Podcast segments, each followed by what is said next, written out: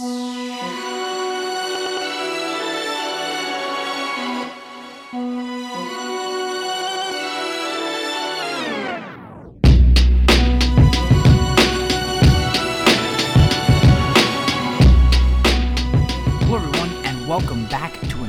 Episode of the Ryan Hanley Show. I am so glad that you are here because today I get to share with you somebody who I have grown an incredible admiration for. I've watched his career from afar for a while, and then just through the course of business and life, got to know him and found that even though um, there are things that we have different opinions on and we have different interests. In many ways, our goals as people, as humans, as particular dads and spouses and, and business owners align very closely. And I enjoy the depth of conversation that I can have with Zach Gould, uh, one of the co founders and owners of GNN Insurance. Um, became widely known over the last few years for some of the incredible work him and his partner Matt Namoli have done.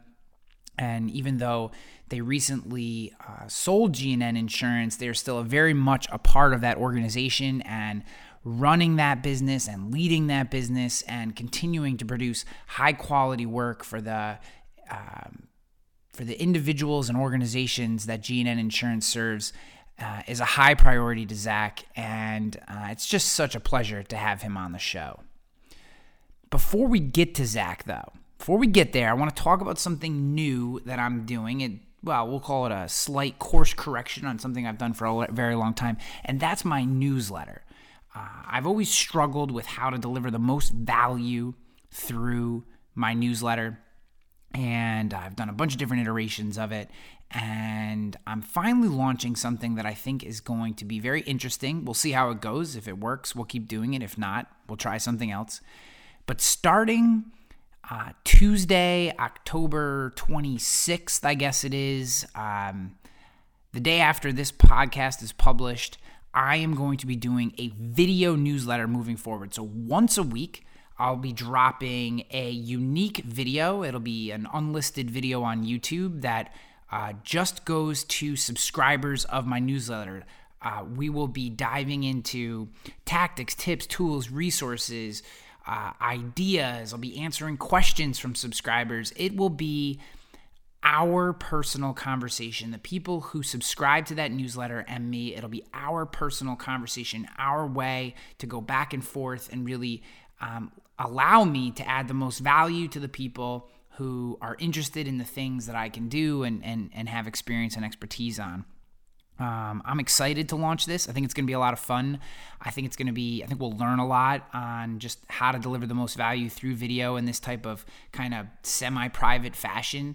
Uh, but the only way to get that video. The only way to get on that newsletter is you have to subscribe. And if you go to ryanhanley.com, you'll see a big box right on the top of the screen. Or if you go to ryanhanley.com forward slash subscribe, uh, you can subscribe there as well. Um, but th- this is a really important project to me. It allows me to be more vulnerable. It allows me to kind of even go behind the curtains even further with a lot of the stuff that I talk about. And it allows me to be very real um, because this isn't video that's searchable on YouTube or on the internet. You have to have the link, and you get the link through through subscribing by email. So uh, I'm excited to kick this project off. Um, I hope you'll uh, pause this for a second, go subscribe, and then come back and listen to this episode. But if you don't, or you already are, or whatever, I'm glad you're here with us today. You are going to absolutely, positively love this episode. I promise you. I promise you because I love this episode and I love you. There's so many places that I want to take this, mm-hmm. but where I'd like to start is what I'm the most interested in, even though I am interested in the fact that you guys, you know, sold GNN and all that because I think it's interesting. I personally have started this.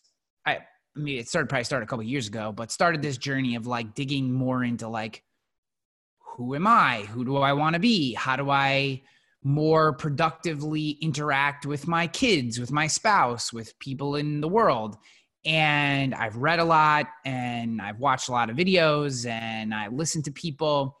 And I found that you do very similar things. Not Yeah. always the same books, not always the same topics, but Mhm. you spend a lot of time working on yourself and in particularly your mindset.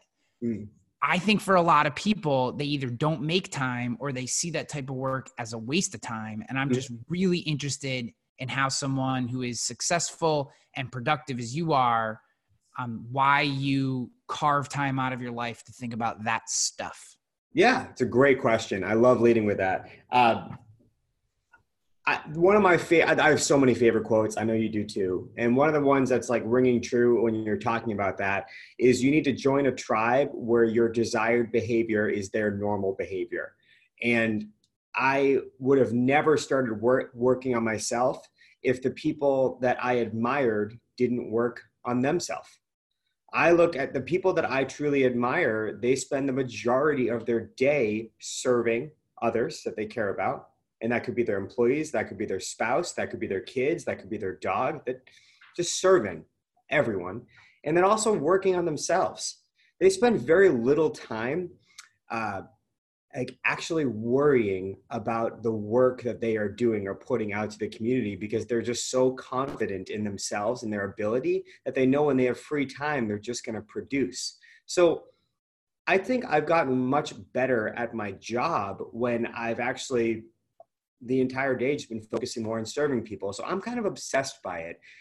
I do know that also if i liked it i wouldn't be good at it you gotta love it, right? You know that. And I genuinely love uh, the feeling of appreciation, the feeling of when I'm in a room, uh, people appreciate that I'm actually there. I'm not just a fly on the wall soaking it up. So if I want people to appreciate me, what do I have to do? I have to provide value. I have to serve them in some capacity. So it fits my personality perfectly to work on myself to serve others. Yeah. What's something you've read or engaged with lately that's really helped you bring that out? Mm. Yeah, a lot. Uh, I'm trying, and I, it's it's not perfect. I'm trying to read three books a month. That's my mental goal. I know some people read way, way, way more, and I know some people don't believe in reading. That's fine. For me, it brings a lot of clarity. Uh, I genuinely try to stay in one zone though, and that zone is something around leadership, something around management, and something around um, historical figures or current figures that are doing that. I don't always love what I'm reading, and I think uh, something I would give away to other people. It's okay to put down a book and not finish it. It's Yeah. like not the end of the world. I've I've read a couple books this year that have been like, nah, not for me, and that's okay. Like, but too many people like read a book and they're like, oh, I don't want to finish this. You don't have to put it away. But it's it's like almost like having a bad idea you didn't go forward with. I have hundreds and hundreds of those, and that's okay. So what am I reading right now?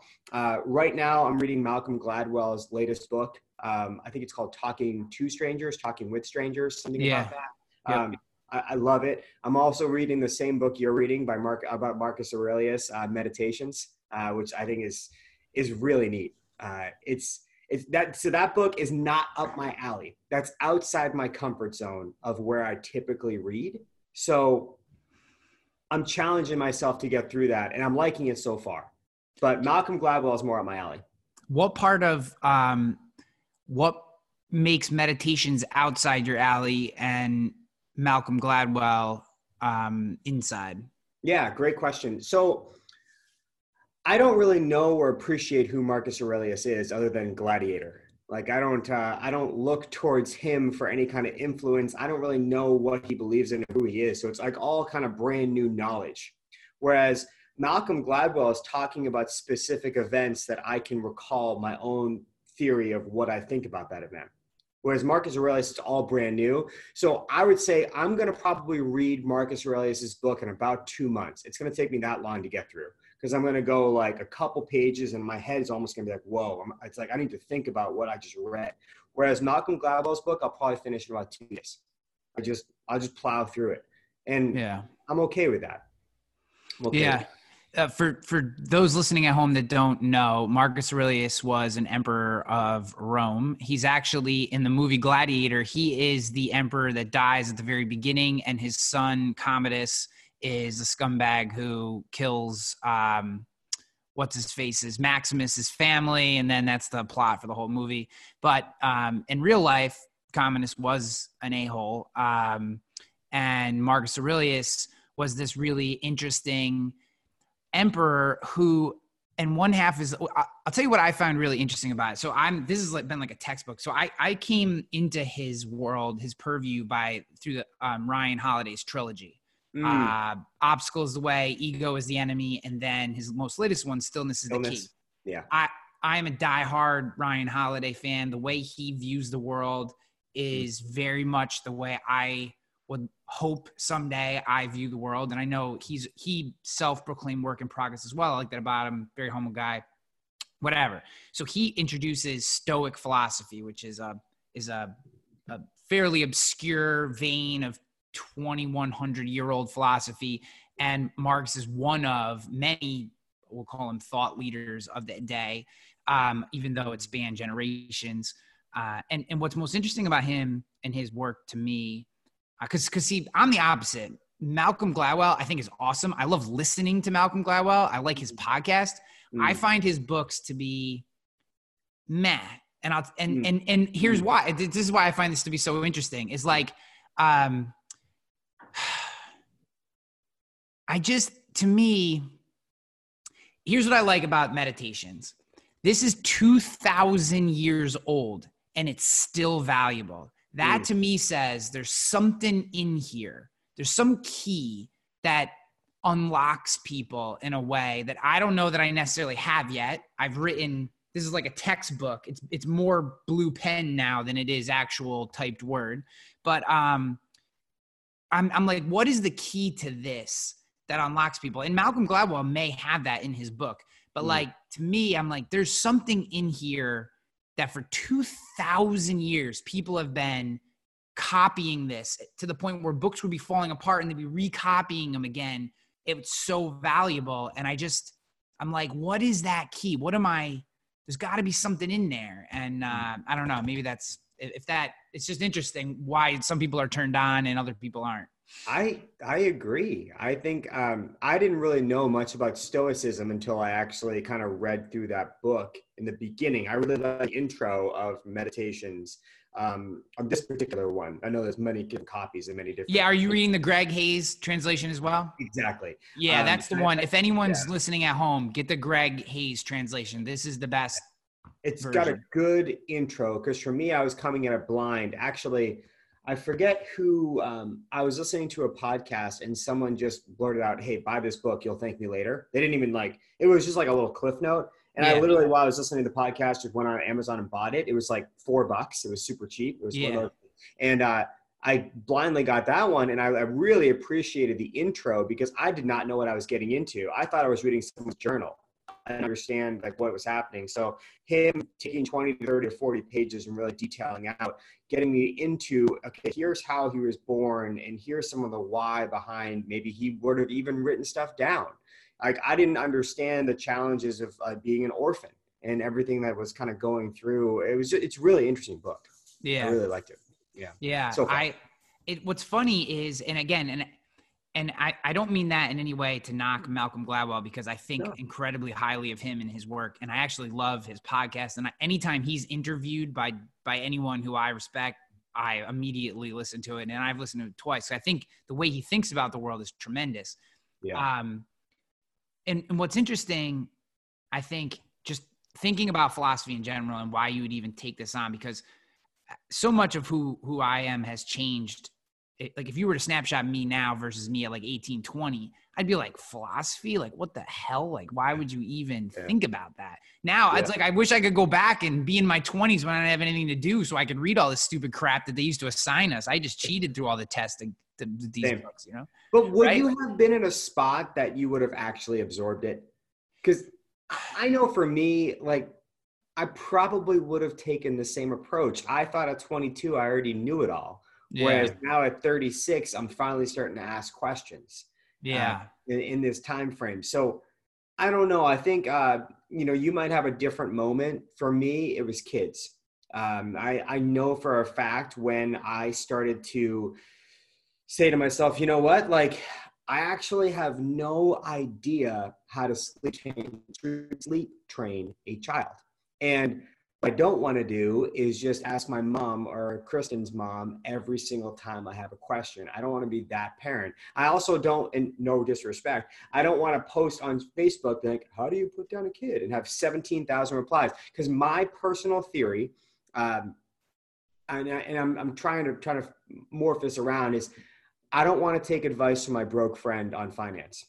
Now, I, I do want to find out maybe the misstep. I want to find out like maybe the colossal misstep by them I could learn from, but I don't want to take advice on what I'm going to do with my finances because right now I'm not broke. And therefore, like, I don't really need that. So if I put out in the Facebook community, hey, got a new son, Mason, like, what's your advice? Like, I'm going to get variety of information from people I actually don't respect or do respect as parents, or people who maybe aren't parents. Here's how I did my, my dog.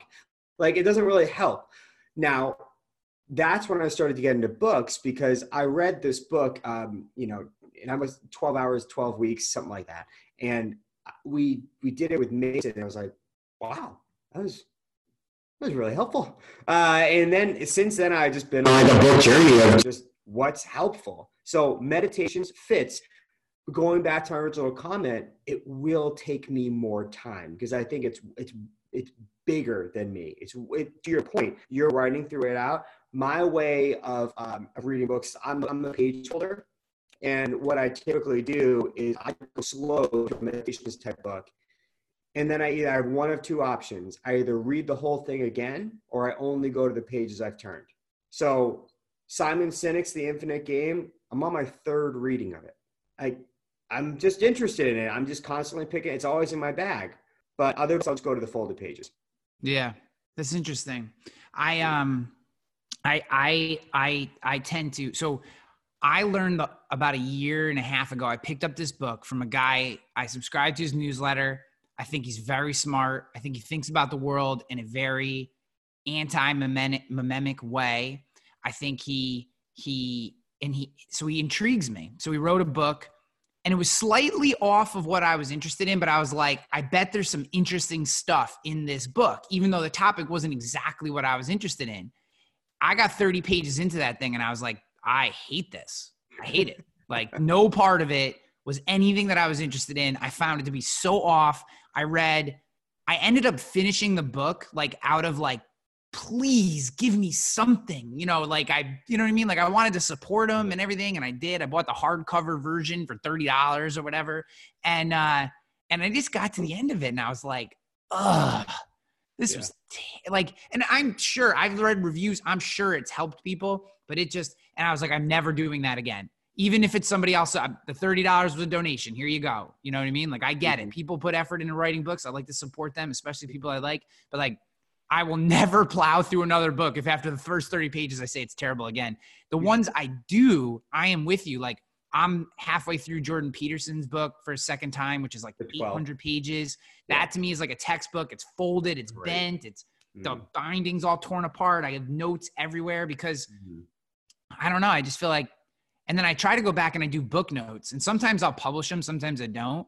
But just like going back through and like typing out taking my notes and then typing them out really helps me capture some of the ideas. Um, but to but to your point, I think you learned that from somebody probably outside yourself because you're not a student, as you said, growing up. I wasn't a student growing up either, and where I kind of learned a little bit this year in specific, I'll call out somebody you know and love as well. Her name's Danny Kimball. And eh, one of the things that I admired about her is we attended a conference together and it was Story Brand. And I got to tell you, when I've attended conferences in the past, I know the seat I sit in. It's all the way back there. Okay. And I sit all the way back there because eh, I'm almost like, I don't even really want to be here, anyways. And thankful, I'm very thankful for her because she basically grabbed my hand and was like, hey, second row, that's where we're going to go. I was like, wow, second row. Not only that, she put out like all of these like journals of notes that she was ready to take. And I'm like, how are you like assuming this is gonna be that good? Like it's uh, I, I I read the book, like I know this. Like why why are you going? But then I started taking out notebooks too, and I was like, okay, like I'm not just gonna I'm not gonna be some slouch next to her, just like not taking notes. It was the most valuable conference I've ever attended in my entire life. I wonder, is it that valuable because I was in that mental state going into it, saying to myself, this has got to be like super valuable. Now I did the exact same thing when Seth Godin came to speak. Um, I did the Danny Kimball method. I literally sat in the second row and brought out tons of notes, and I saw the person on my left like, huh, he only had a cell phone out. And he put his cell phone down and took out notes and started taking notes as well. So it's almost like that theory is passing on. Now, I bring up that story because I don't know who started, who I, I can't remember the moment, but I know it probably happened to me for books because I was not a page turner. I was not a note taker in books, and now I am. And you are too. And you weren't before. I would love to try to figure out how, how we started doing that. Yeah.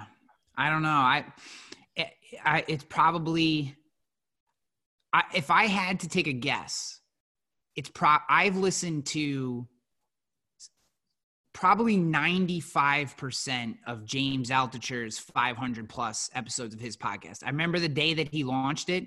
Uh, mm. Uh, I listened to the very first episode and I've listened to probably 95% of that podcast. I mean, I basically awesome. feel like the last seven years of my life have been, I've had him between my ears.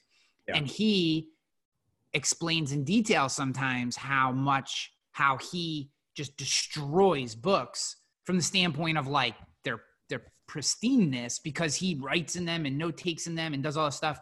It may be him. I may just, I mm. think it's possible that I just said, geez, here's a guy who I don't always agree with. And like I've listened to, like I said, 95% of his podcasts and I disagree with him quite often on some of his takes.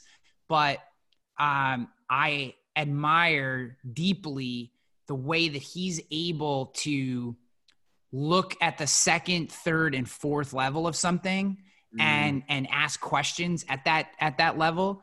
Um, so as an interviewer, I I use him as a as a contextual framework, and I'm sure it just sunk in. If this if this guy if this guy's doing if this guy's operating at this level, and one of the things he does is is is put more effort into the books that he reads. Mm. I can probably do that too. Like, wouldn't I be an a hole for not doing that? Oh, I don't have to do that. You know what I mean? You know what I mean? Like that would be crazy. And I think mm. um, I think that's part of it is like, I, oh, here's the other thing I think. I'm interested in your take on that. Is that at some point you make the decision, you either want more of yourself or you're okay exactly the way you are.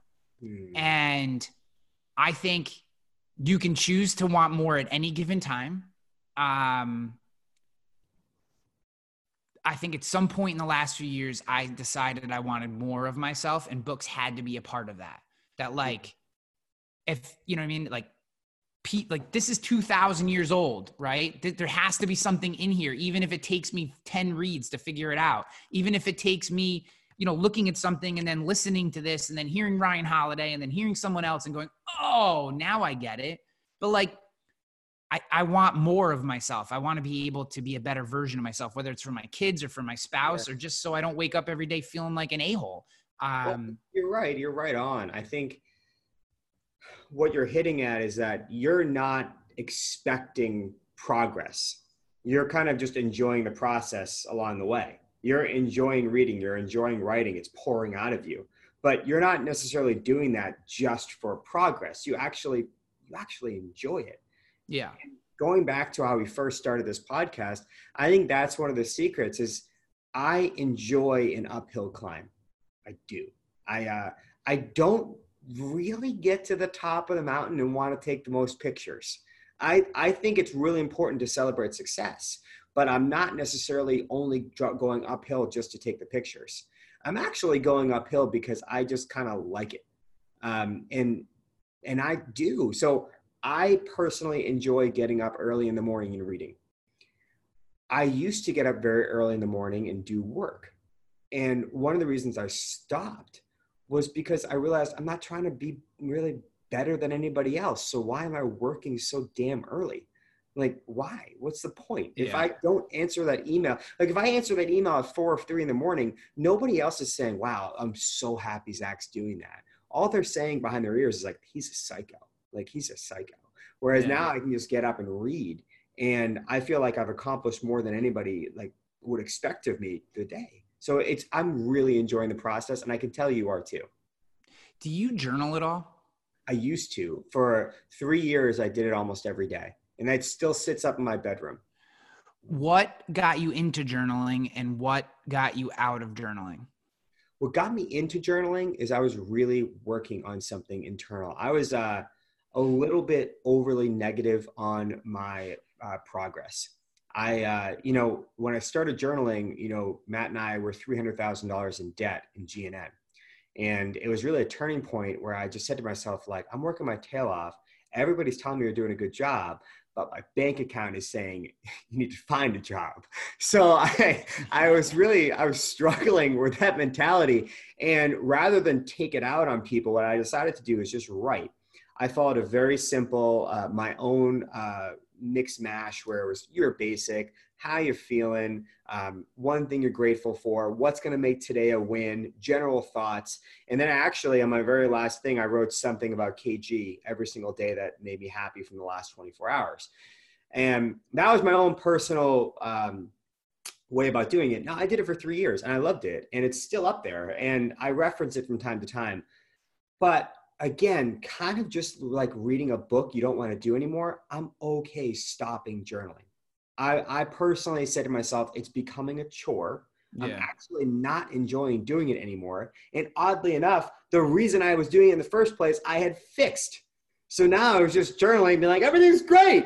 like, it's awesome. Like, things are good. And I was like, oh, I don't really, I don't need this. What about yourself? Do you? Uh, I don't. Um, I well, I don't know. Uh, do you? Do you think that journaling helped you wrap your head around things? Like, do you think it played a role in the turnaround in in in making the decisions that were necessary to to Yeah. not have to journal anymore? I mean, tell me the moment you fell in love with your wife. I mean, like you can't answer that. I mean, that's Simon Sinek's quote, right? He's like, you can't answer that exact moment. Probably I the first time she tried to break up with me, but Yeah, that's, I actually yeah. probably know the answer to that question. But No, but I mean, like it's difficult, like yeah, because you made a really massive turn from like liking her to loving her to wanting to spend the rest of your life with her, etc. And um, you can probably pinpoint relative relatively the moment, but there's a lot of moments that led up to that moment, of course, right? yeah, yeah. Um, I don't know the moment that was turnaround. I just know that if I didn't journal, I probably wouldn't even be at as good of a spot as I am now. Like, Yeah. I don't know the best book I've read this year, but I know that all 34 of them have mattered so far. Yeah. I, I think that's a really good way to look at it because uh, one of the things that I've taken away from a- from a lot of the books that I've read spanning different eras, um, uh, whether it's like I started to get into a little like Carl Jung, um, which is really heady stuff. Um, really contemporary stuff like Jordan Peterson, some of the transcendentalists, um, like uh, Thoreau, and and uh, I really like Emerson. Although you have to you have to dig into them a little bit. You know what I mean? Like, and it sounds this sounds like a this sounds like a tenth grade like reading class or whatever, like English class, but it's really interesting stuff. And then you take it all the way back to some of the things that I've read, you know, from from some of these early philosophers, and um, you know, they they all come back to this idea of of the like being in the moment, right? This moment right now, where we are right here. And I I am I can be um terrible about that.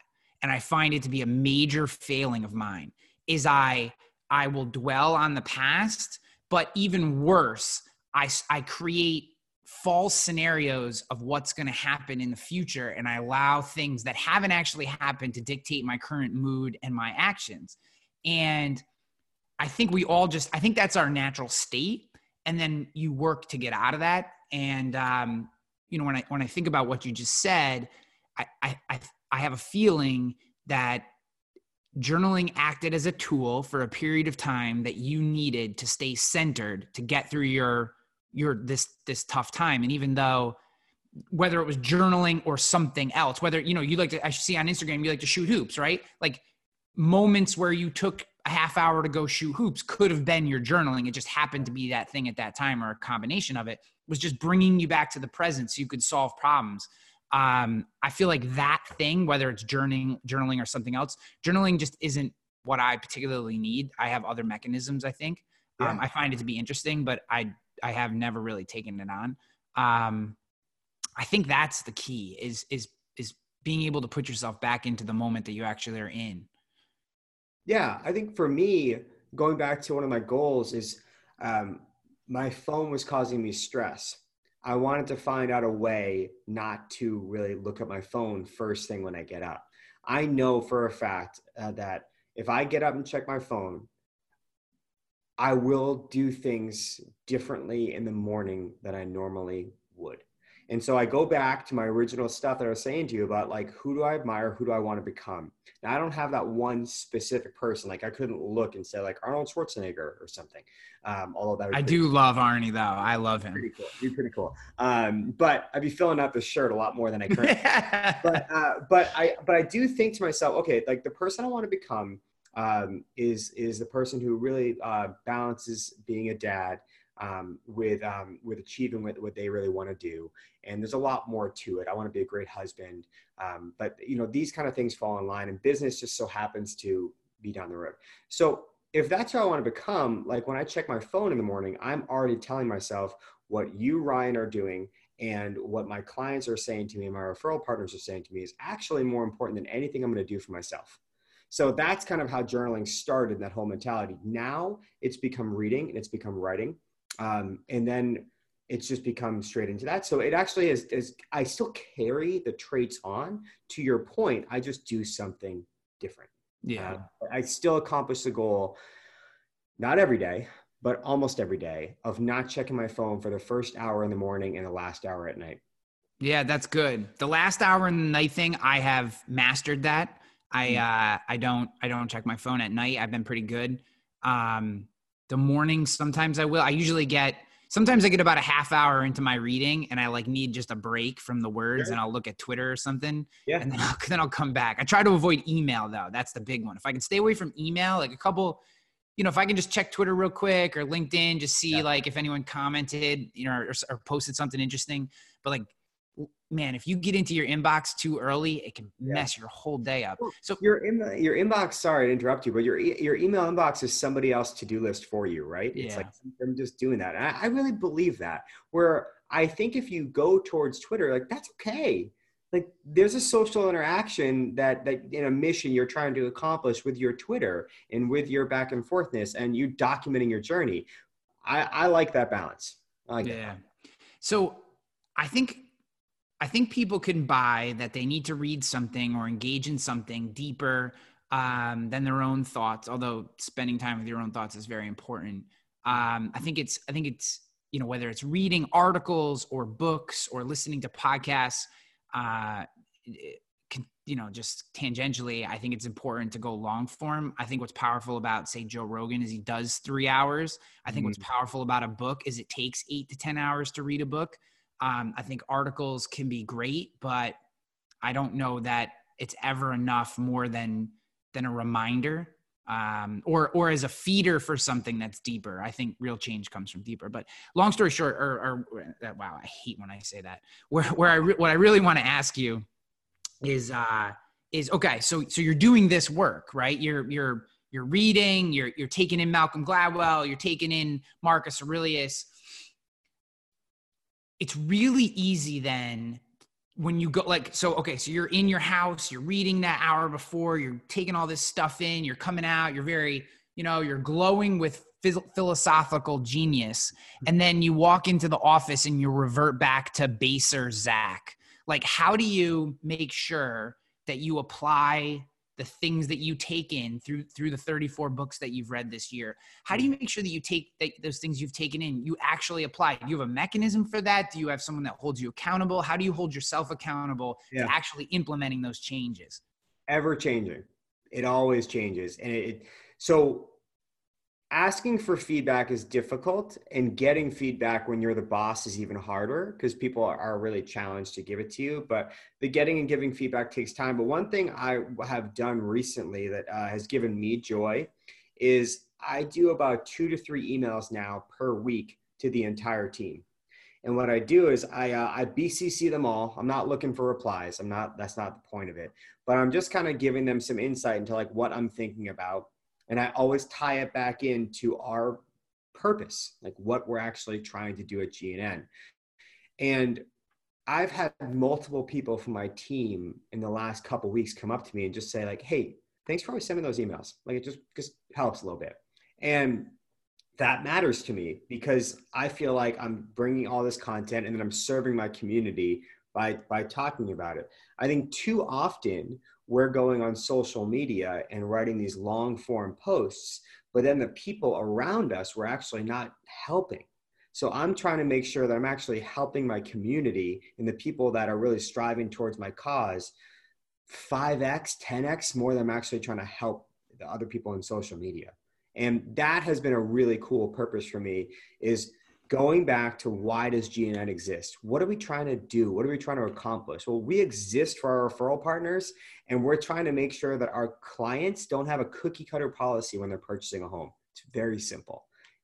And we need to be reminded all the time. So that's that's your direct answer to your question. I love that. Um, I think that it is very easy to look at this bigger game and lose sight of the one that you're actually playing. Hmm. Um, I think it's very, very easy to do. I know I fall prey to that. I, I have just in my own work conversations that we've had privately around um, probably every time I talk to you, I say, Zach, could I should I just stay stay in the insurance industry or should I, you know, work outside the insurance industry? What sure. do you think? I'd probably asked you that question like 40 times. But um, give you the wrong advice probably every single time. well, it's you know, it's it's and and you have to keep coming back to where who's your community, who are your people, and and uh, and who do you actually want to serve, and and and then actually serving them. So I love that idea. I love that internal newsletter. Um, I think that's a wonderful thing. I think, I think that the, everyone. So a guest I had previously on the show, her name is Tamsen Webster. She's actually oh, from. She Boston. is a gangster. She is the best. She's so the best. I yeah. have been blessed with um, uh, two of my favorite guests I've ever interviewed. And for anyone who doesn't know, I've had two prior podcasts that were interview shows. One was Content Warfare. I interviewed 360 people, mm. and one was mm. Agency Nation, and I interviewed probably 75 insurance professionals. Um, so I've interviewed a lot of people. Nancy Duarte and Tamsen Webster, who I've just interviewed recently in the last few months, are two absolute gangsters. They're the best. If you are not following their work and just just connected to them. Just watch what they do. Don't you don't have to engage with them. Just watch what they do. It's so good. They're so you, smart. live here. So here's uh I don't know if you probably can't see this on here. Tamsen Webster, like I have notes on one of her speeches just like in my phone, just because I like yeah. I thought to myself, I was like, this is someone I should just understand. The red thread is something I believe in. I, I I've read. Dude, I bought the course. It's awesome. So really good my next so i have this keynote which i'm which i'm working on rolling out in 2020 called action is the answer. Mm. and it's all red thread. It's i'm using all her workbooks. I'm going through every video. I'm working back and forth. Like she's so friggin smart. It's crazy. Yes. and um and uh now i can't even remember. Oh so what i was so tamsen webster. Yeah. so her her what she says or what um what she says which i think is brilliant is um, as leaders, we you cannot inspire your people. You you can't inspire them. It doesn't exist. Mm-hmm. You it's not a thing you can do. Mm-hmm. What you can do, however, as a leader, is create the conditions for inspiration. And I think something like putting together an email that that throws a thought out into the world that half your people don't even read, a quarter of your people don't connect to, but those quarter who do connect to it, you just created a condition for their inspiration. You can it's a, now there's an environment in which what you said is this is something we're we we we're into at GNN. And if you're into it, then here here's a here's an escalator up. And yeah. uh, I love that, man. I think that's tremendous. It's it's going to be something we're going to do. Like we're launching a newsletter um, believe it or not, like we consider ourselves relatively good marketers and we haven't had a newsletter in like seven years. And I would say it's just because we didn't know what we wanted to say. Like Yeah. we actually, and I'd rather take a pause. Um, again, we've grown 30% year over year for a long time, and we do not have a newsletter. like it's okay. And life goes on. Like you don't necessarily need to have one. Like you, there's a lot of ways to do business. But what Matt and I are thinking about is we're going to start having a newsletter that's just like from the desk of Matt, from the desk of Zach. Like, here's what we're working on internally, and here's what we're thinking about. No, like, thank you for referring all of our clients. Hey, remember, umbre- it's umbrella policy season. It's always umbrella policy season. Like, like this is so stupid. It's life Yeah. insurance month. No, it's not. Every month is life insurance month. I'm so sick of those. So back to like her theory, it's like in Seth Godin's is like, do you matter?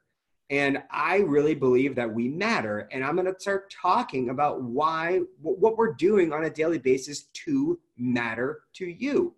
And we're going to put that out there, not to other insurance agents, not to our Facebook fans. We're going to put that out there to our clients and say, here's what we're doing every day to matter to you. And if we do matter to you, tell a friend. If not, please just pay your bill. Like it's okay. Like life moves on. I can't wait to launch that newsletter. I can't wait. I'm so excited. Because to your point, I'm not going to have to make this um, uber graphical. Uh, I'm just going to write. And I'm excited. Yeah, I love that. I love that. Um, so the so an, an idea. So I'm I I am the type of person that throws a million things up on the wall. So I don't. I always have a million things going on, and I I kind of hate that about myself. Um, because the fact that you've waited until you had something to say to have a newsletter, which I'm sure wasn't the only reason, but you know, Yeah. is part of the issue. Sure. I think that's very admirable and enviable from my standpoint Mm-hmm. because I always rush in before a tremendous amount of planning goes in. I'm just like, newsletter, fuck it, let's do it. Like, Yeah. What are I you gonna say? Yeah. I don't know. No, I've- you need, you need a balance though, because that does work. Um, I just know eventually I'd punt it. Eventually, I would not do the work all the time. But you're somebody who, when you start something, you're going to finish it. Yeah. Well, so it's funny. It's funny you so it's funny you say that, Zach. Um, so I uh that's not always true. That's not 100% true. Um, and particularly with the newsletter. So I've had an email list through MailChimp for seven years. And there are people who could be listening to this podcast that have been subscribed to that newsletter list for seven years. I've had probably a dozen iterations of the format, of the content, um, the day that it arrives. And I'm about to launch my 13th version of that content because, to your point, um, to the thing you said is is do you matter, right? And how do you deliver your best content? And I, I think there's a couple in your best work in general. And I think one thing, I think planning, patience is amazing. And I wish that I had more of that. When I do sit down and take my time, I do my best work for sure. Mm. But the other side of that is, and the thing that I think a lot of people can't be afraid of, and not that you were, just in Yeah. general, Mhm. is that it's okay to make changes, right? It's okay to start something, and instead of stopping it, just do it slightly different. And um, I think I think that's okay too. Uh, but basically, my I'm switching my newsletter up to being a video newsletter because I think I do my best work Yeah. in front Yeah. of a camera. Yeah. Um, I don't know anybody else that does that. Yeah. And basically, what I'm doing is unlisted YouTube videos just to my newsletter list. So I like that. Once a week, it'll be super raw. It'll just be like this just boom. Here's what I'm thinking. Here's five things I saw to do this. Here's a great resource. You know, Zach Gould said something amazing. Here's a quote from him. Boom, done, out, and have a nice week because um I just think it's an engage it's a, I want to engage people. Like I want them I want it to be more conversational. And that's the thing that I think gets lost a lot of times in newsletters in particular is that it's like let me barf on you and if you don't understand the value of that, screw you, but you better still stay subscribed, right? Mhm. And I really want to get to I think conversation conversation is the future. I think it's what's smart about Gary Vee going to text message because it's so easy to respond via text.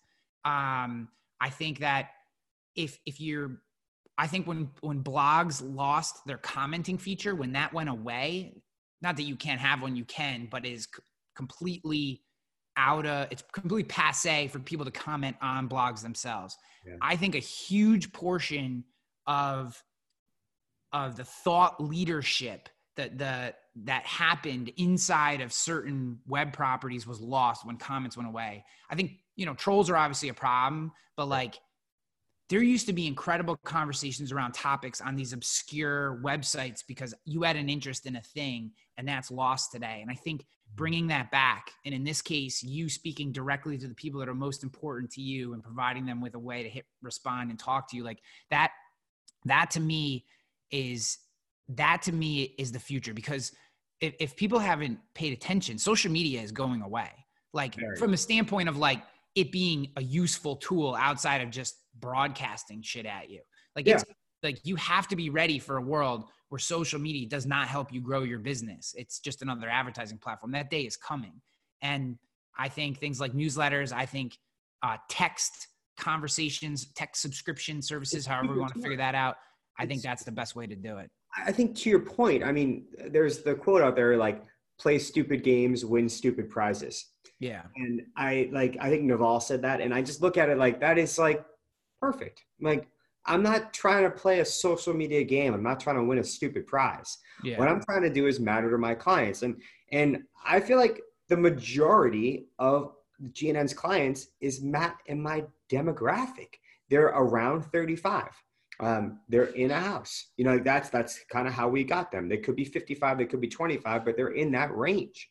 And we can speak to them about what we're trying to do to matter to them on a daily basis or what we're working on. And I'm excited for it because we're going to be a little vulnerable. Hey, like we're working on one of our mission, sorry to go off and off and off, but our mission is to have a better process for our realtors, loan officers, and, closing attorneys, right?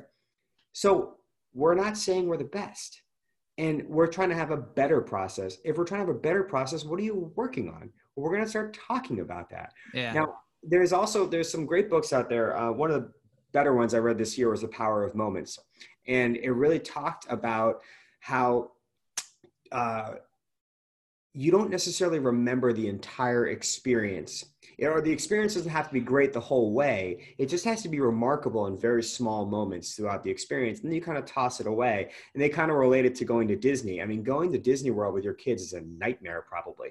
I mean, we're gonna we're gonna do it pretty soon, and it is probably one of the more stressful times to like get down there with the entire family. But you have these like incredible high moments. And I've never heard someone not recommend going to Disney.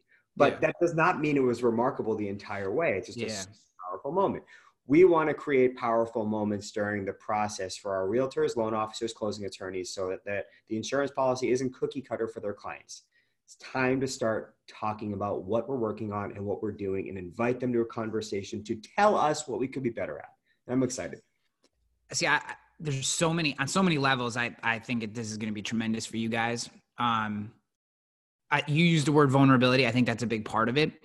Mm-hmm. You're going to, so there's a, like psychologically, um, because you're going to be willing to show vulnerability into the process, people are going to be more apt to excuse the moments that they don't appreciate because what you're saying is, look, we're working on this. So if something doesn't work, they're going to go, oh, I'm going to tell Zach this part isn't working and help him make it better instead of, oh, look at these guys. They're changing everything. This is terrible. I'm going someplace else. Because what you're saying, you're showing them, hey, like, we're going to make some course corrections, small in some places, big in others, to help you.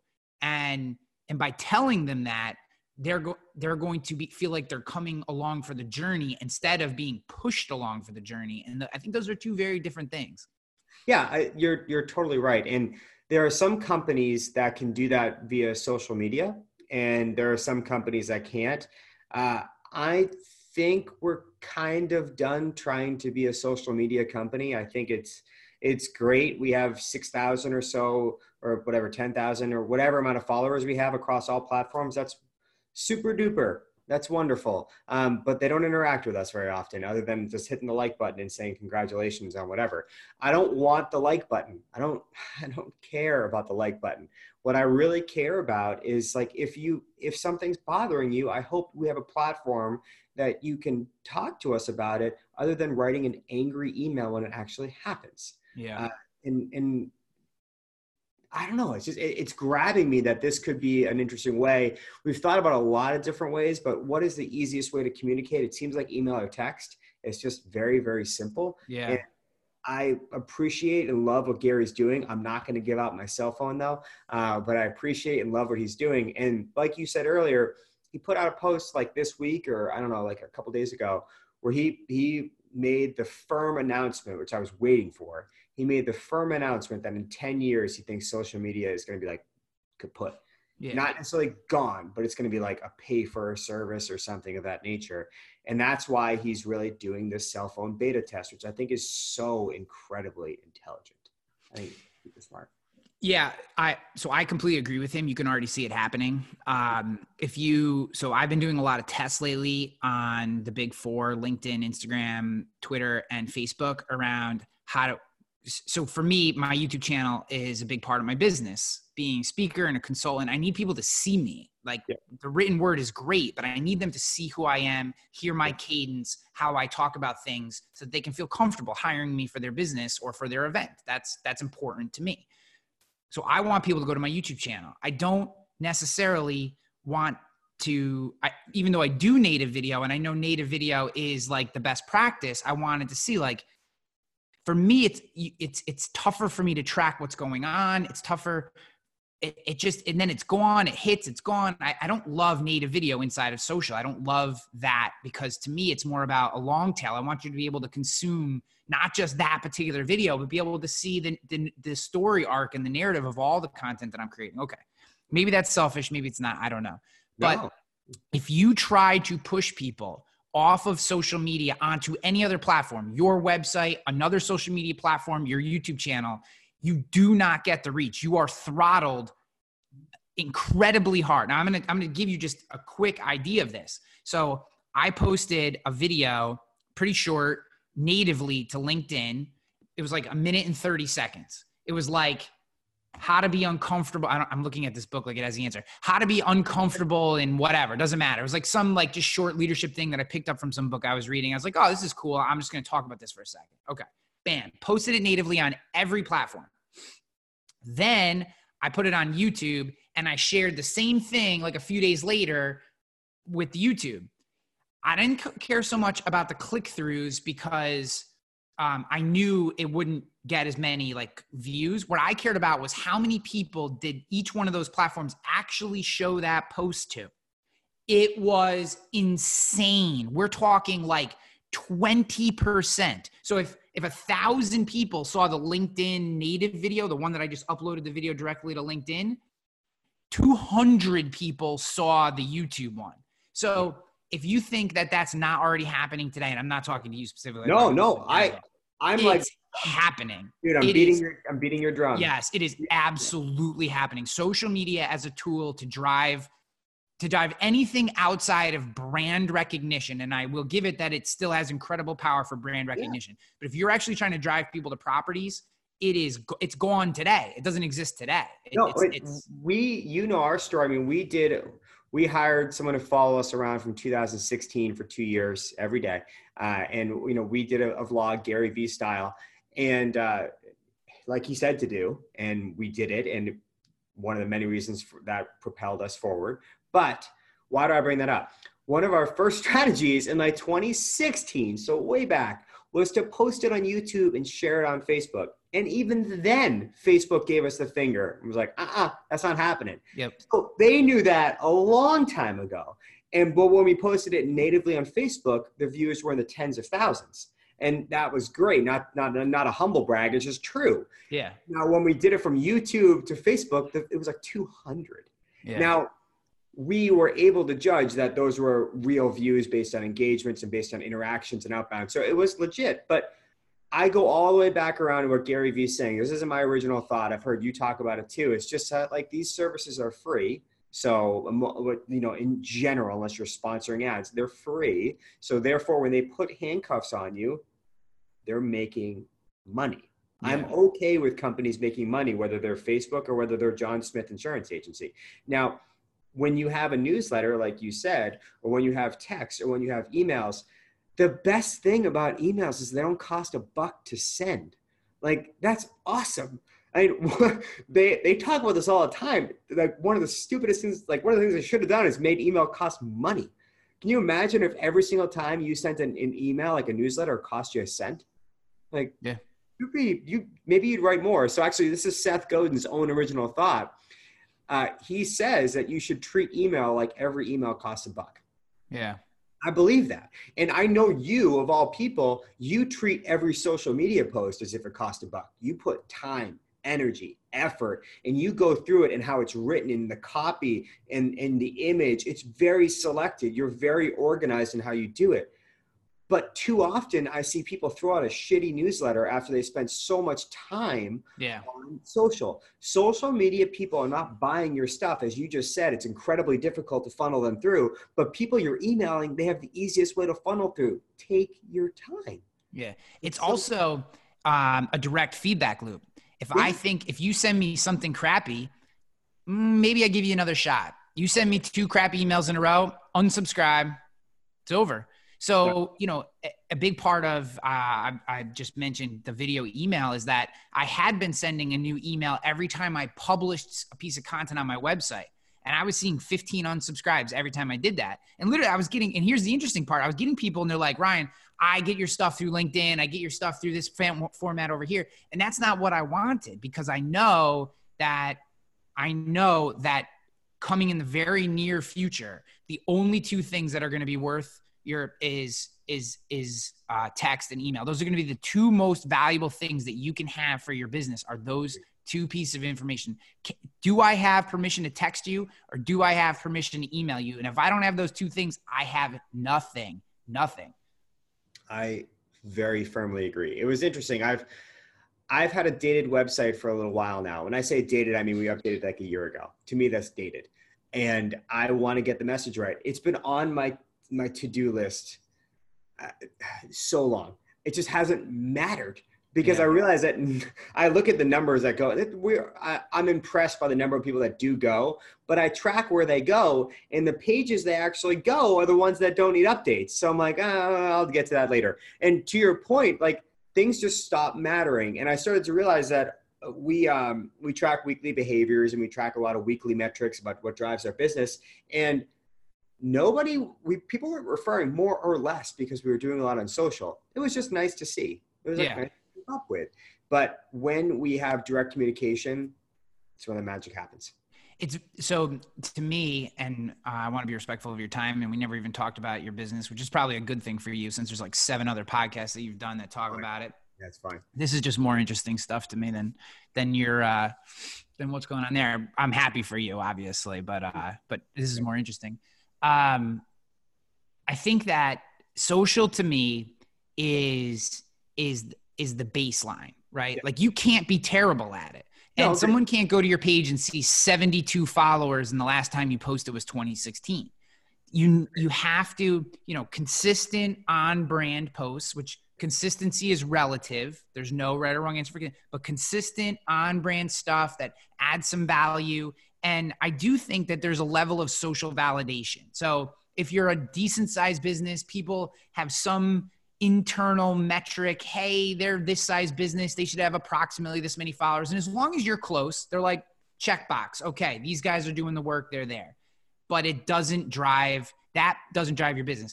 I will say that if you're willing to pay and you're willing to make advertising part of your business, that that's a little different story. It's also a different model. It's certainly a different model from what you guys are doing. And it, and it greatly depends on who you're going after and if you're trying to crack a new market, stuff like that.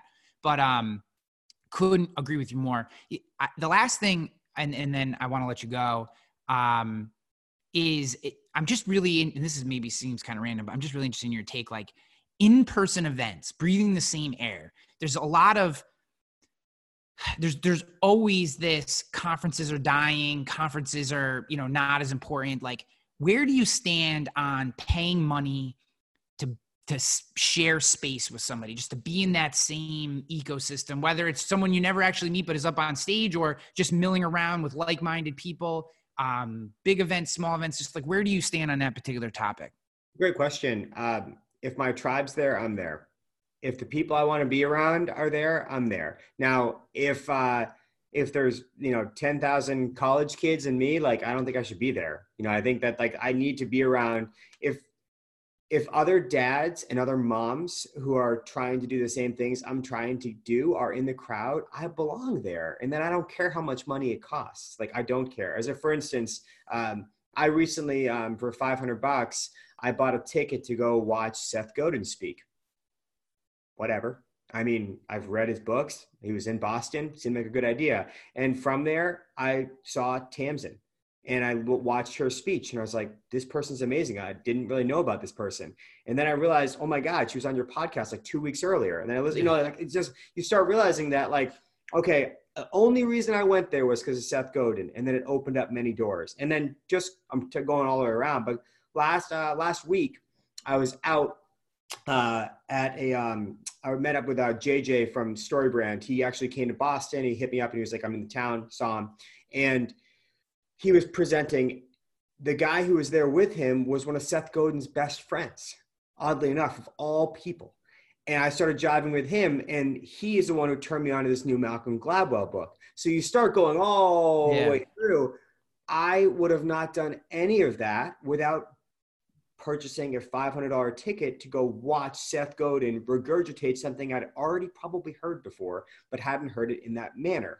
Secondarily, shout out Danny Kimball. I was in the second row and I had notes. Now, all of this matters. So I probably will pay for a conference a quarter, I would say, is what I, I would do. And I'm okay with all of them being terrible as long as I'm going for a person that I really respect is on stage. I don't necessarily care about the overall experience. I just really want to get close. So if any of the authors I read in books this year come to speak in Boston, that's a great opportunity. Yeah. I don't, I don't necessarily really care about insurance conferences. I apologize for saying that out loud, but like I, I'm gonna go to IAOA um, out of just sheer respect for what Nick and Dave built.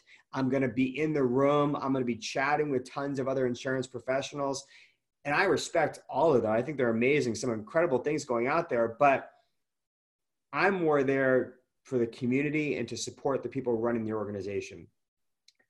I don't think I'm going to be at some other conferences because I don't necessarily really want to network with other insurance agents that doesn't provide me tremendous value.